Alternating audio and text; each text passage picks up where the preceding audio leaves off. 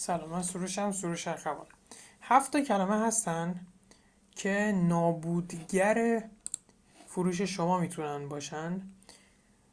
فروش توی اینستاگرام یا هر سوشال میدیای دیگه که ترنده و توش کسب و کار داره یه چیزی میفروشه دیگه. منظورم لیکتین و این چیزا نیست. هر وقت من میگم سوشال میدیا منظورم اینستاگرام و حالا روبیکا و هر چیزی که توش فروش قرار انجام بدیم. توییتر و فیسبوک و این چیزا رو فعلا حداقل کار ندارم باش فعلا. خب این هفته کلمه چی هن؟ اول بهتون میگم چی هن؟ بعد بهتون میگم چرا نباید استفاده کنید و حالا با هم دیگه میریم جلو تا باقی ماجرا رو بشنوید خب اون هفته کلمه چی هن؟ بهترین با کیفیت برتر عالی قیمت مناسب درجه یک و ذرایب اینها منظورم چیه مثلا برتر با قیمت مناسب یا کیفیت بالا قیمت مناسب. درجه یک عالی. هیچ کدوم از اینا حتی ترکیباتشون رو پیشنهاد نمی کنم استفاده کنید. اما دلیلش چیه؟ دلیلش خیلی جالبه. کلماتی که زیاد استفاده میشن مثل یه خیار میشن بیمزه میشن. هر خیاری و تقریبا اگر نمکی در کنارش نباشه احتمالا ما نمی‌خوریم. چون خیار به خودی خود نه شوره نه شیرینه نه ترشه نه تلخه نه هیچ.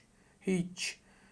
یعنی چیزای تلخ هم مثل شکلات تلخ یا قهوه تلخ رو خیلی دوست دارم. ولی تا حالا من خودم کسی رو ندیدم که به خیار علاقه مند باشه. مگر اینکه بخواد کنارش نمک بزنه. و اون نمکه میشه محرک برای اقدام یا همون خوردن خیار.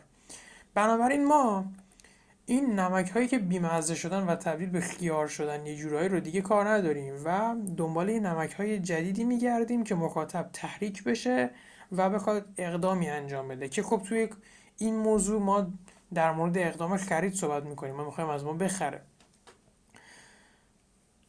حالا توی دوره کارتینگ توی دوره خودم به شما گفتم که بر اساس تحقیقات علمی تکرار شونده چطور می‌تونیم با تغییر ساختار جملات و تغییر دادن این کلمات با مثال های خیلی فراوون بتونید نمکی کنار هر خیاری که وجود داره بذارید و مخاطب رو ترغیب خرید کنید. ولی در مورد دوره نمی‌خوام صحبت کنم.